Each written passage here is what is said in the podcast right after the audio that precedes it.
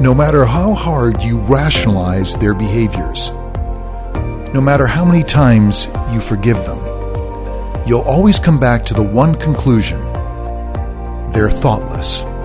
Welcome to this podcast of My Inner Torch.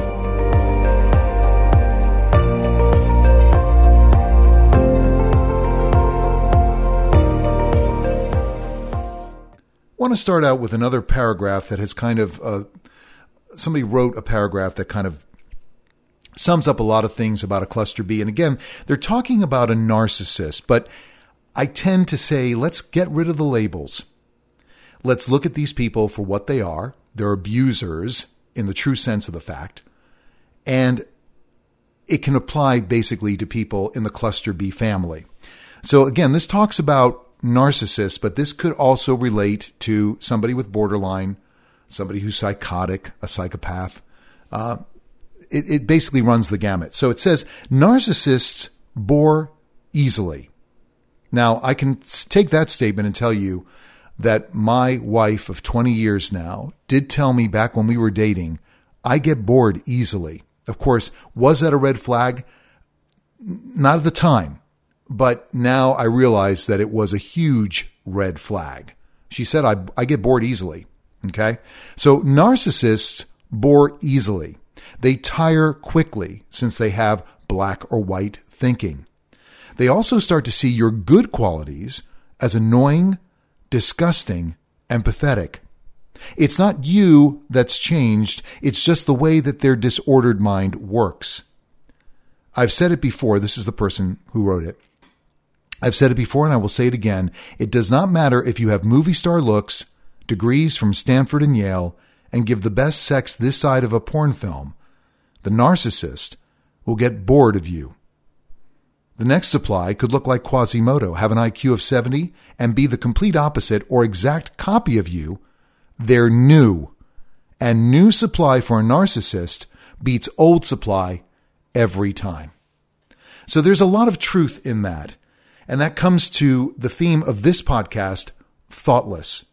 Dr. Grande, G R A N D E, you can find him on YouTube, does a lot of videos on narcissists, borderlines, uh, cluster B. And he basically said that one of the qualities that somebody with BPD and or narcissism, that one of the qualities that they have, and it's not a quality, one of the traits, is that they're thoughtless. They're just thoughtless. It's thoughtlessness. And I can bear relevance to that with my recent 20th anniversary. I was physically ill I felt physically ill the day that our 20th anniversary came around because I knew that my wife of 20 years now was going to be thoughtless. She wasn't going to do anything. I think I talked about in a previous podcast uh, that on the calendar for October, there was my or our daughter's birthday, other special occasions, and our anniversary was nowhere to be found. This is because the discard has happened. The discard happened years ago, years before my wife left the bedroom. The discard occurred. And for years, my wife has been thoughtless when it came to our wedding anniversary. So, again, true to form, I didn't expect any different behavior since the discard has already happened. And I had a decision to make and it was a gut wrenching decision. Initially, I decided that I was going to lower myself to my wife's thoughtless level, that I was going to go against my own grain, and that I was not going to observe our anniversary in any shape or form. I was going to ignore it like she was going to. And then I decided, and you can listen to my podcast, To Thine Own Self Be True. I decided I wanted to be true to myself. What was I going to achieve ignoring this occasion because it was important to me? And whether it was important to me and not important to my wife didn't matter in how I was going to deal with it. So I decided ignoring it would not be the way to go. I just didn't want to do that. I was damned if I did and damned if I didn't. If I didn't observe our anniversary, my wife could basically take that and become a victim. She could basically turn it around and make it my fault. I didn't recognize our anniversary. It makes no difference that she didn't, but I didn't recognize the anniversary. So therefore, I'm a bad person. She's a victim, a hapless victim. So our, the day of our anniversary arrived, and uh, it was on a weekday, and sh- no mention of it in the morning. Uh, no, no recollection of it. So I'd already made preparations. I'd already decided I'm going to go out, much like I did the year previous. I was going to go out and get a couple of dozen roses, um, yellow and red.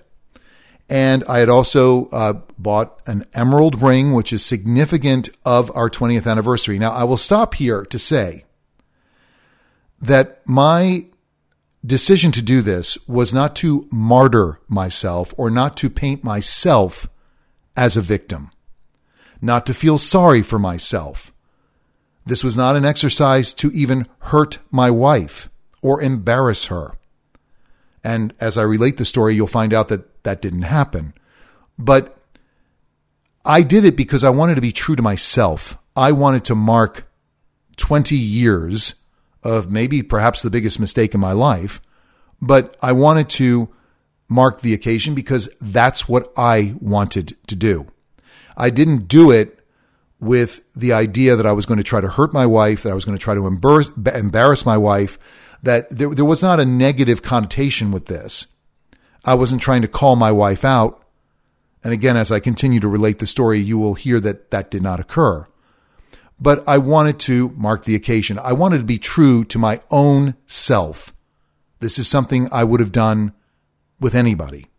Okay. So I wanted to give you that disclaimer that there wasn't a motive here. The motive was purely to recognize the occasion. 20 years to be married under any circumstance is quite an achievement. So I went and bought the flowers, had the ring, and I uh, left the yellow roses out for her. And she came in. Uh, I was working, and I could hear her say, "Oh, oh, that's very nice." So she recognized the roses. Again, bear in mind, up to this point, there had been no mention of our anniversary whatsoever from my wife, and neither from me. So when I was done working, I brought down the red roses and the ring box, the, the little thing which I had wrapped, and gave her choices for dinner. We could either go out, we could uh, stay in. She decided she wanted to stay in, and uh, put the roses on the table. She was very appreciative. She opened uh, the box with the ring. She was very grateful. She was very grateful. She did not sandbag. And sandbag means she didn't make an excuse for her not doing anything. But throughout the entire process, not one mention from her about our anniversary. It was as if it was just an occasion where I bought a ring. It was just as if it was an occasion like maybe a birthday or I just a just because type of moment. My wife has been in such a discard that it didn't she didn't even acknowledge that it was our anniversary. Now again, I will step back and say and maybe other people would say, well, why would she? It's not important to her. Why would you expect that? And I didn't. And I have to say that even though I was so anxious because I was walking on eggshells thinking, should I do this? Should I not do this? Should I give the ring? Should I not give the ring? How will she react? Because in previous times, I have purchased a ring or a piece of jewelry for her only to be essentially rejected, her giving me back the piece of jewelry. One, and I can relate to one experience many years ago probably 16 years ago, where for Christmas I bought her a very nice ring and she received it very warmly and said, Oh my gosh, you know, nobody has ever been so nice to me. Um, you know, nobody has ever really recognized me like this. Uh, this is just so nice. I'm, I'm so touched. Okay. Nobody has ever done that. The next day, she threw the ring back at me, literally, and said, um, You can return this because I don't feel the sentiment. So that was my concern. I was thinking if I gave the ring, there might be a, an opportunity for her to either reject it, um, belittle it, give it back to me and say that she doesn't feel the sentiment. Uh, I don't know. But either way, there was a tremendous amount of anxiety and concern on my behalf. But I followed through, and she was grateful for it, and she actually is still wearing the ring to this day. But who knows?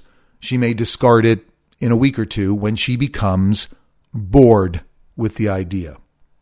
So, my point is, you have to be true to yourself. And, but you have to be prepared that in being true to yourself, you cannot have an expectation that the other person, the cluster B, is going to receive it in the way that you want them to. So, yes, you have control over yourself, but you do not have control over the other person. And my message here is, is that as thoughtless as my wife is, and she is indeed thoughtless, I am okay with that. I have accepted it, right or wrong. I see the situation for what it is. And the the ring was not a thought process in my mind that it was going to make things better, that it was going to reconcile my wife. Because remember, there is no reconciliation with a cluster B. There is no unforgiving. The discard has happened. It happened a long time ago with my wife, and there's no going back. And I understand that and recognize that. And so I can operate being true to myself, being a giving, caring person, but not be hurt with the result in the sense that she is not a giving or caring person, that she's unforgiving, she's unrelentless, unrelenting, she is, uh, you know, not going to compromise. There will not be a reconciliation. When you get to this stage, you can truly recognize where you are and where you stand. And you will become a lot more confident in moving forward. And it is, in my mind, it is part of my healing process. I don't want to make bad memories for myself not just for her and my family.